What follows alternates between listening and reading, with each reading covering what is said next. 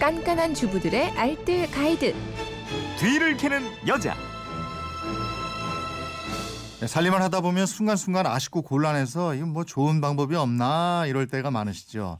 이 뒤를 캐는 여자에서 그 해법을 찾아드리겠습니다. 오늘도 곽지연 리포터와 함께합니다. 어서 오세요. 네, 안녕하세요. 네, 휴대폰 뒷번호 5525님인데 주방용품 중에 필수품인 알루미늄 호일 활용법이 궁금합니다.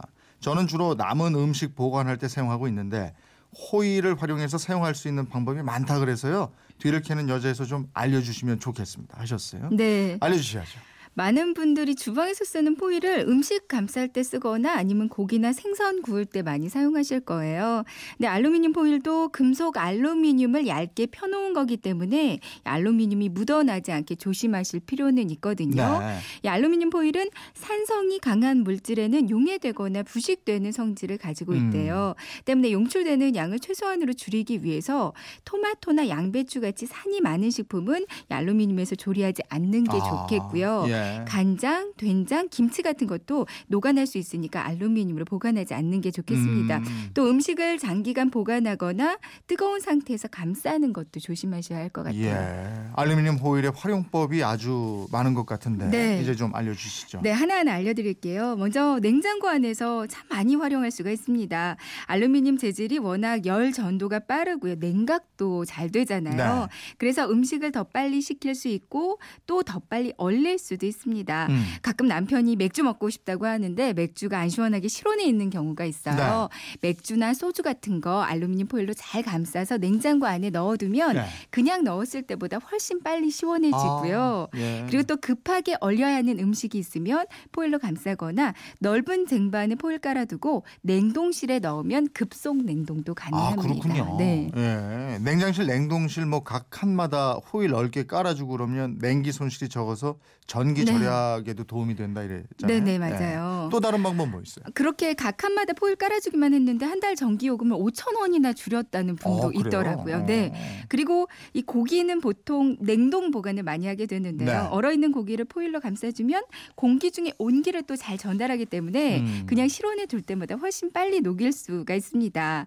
그리고 또 채소 껍질 벗길 때 있잖아요. 네. 생강처럼 울퉁불퉁한 채소는 껍질 제거가 좀 힘들거든요. 음. 이때 알루미늄 포일 이용 하시면 되는데 포일 아무렇게나 구기고요. 생강 껍질 부분을 일정하게 힘을 줘서 문지르면 깔끔하게 벗겨집니다. 음.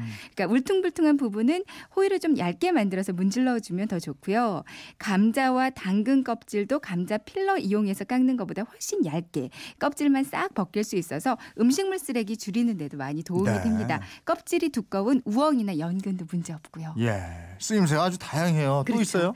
요리를 하다 보면 칼날이 무뎌져서 불편할 때가 있어요. 네. 근데 마땅히 칼을 갈 만한 도구가 집에 없을 때 응급처치를 이 포일로 할 수가 있거든요. 음. 알루미늄 포일을 적당히 구겨서 칼날 부분에다 대고 가볍게 문질러 주기만 해도 잘 갈리고요. 예. 한 장을 두세 번 정도 접어서 가위로 몇 번 잘라주면 가위의 날도 반짝반짝해집니다. 예. 지난번엔 또 와이셔츠 다릴 때 다리판에 호일 깔고 옷 다려주면. 열이 더잘 음. 전달돼서 옷을 씻고 깔끔하게 깔끔하게. 다릴 수 있다 이렇게 하셨죠? 네네. 또 뭐 있어요? 김을 구워 먹는 김 굽게로도 만들 수가 아, 있어요. 여러 개로 활용하네. 준비물은 세탁소용 옷걸이와 포일인데요. 예. 먼저 옷걸이의 삼각형 부분을 잡아당겨서 사각형이 되게 구부려줍니다. 네. 그리고 알루미늄 포일로 서너 겹 정도 감싸주고 손으로 꾹꾹 눌러서 다듬어주면 간단하게 김 굽게가 완성이 되거든요. 어. 그러니까 거리 부분을 손으로 잡고 김 올려서 구우면요. 김 타지도 않고 네. 전체적으로 맛있게 구워집니다. 예.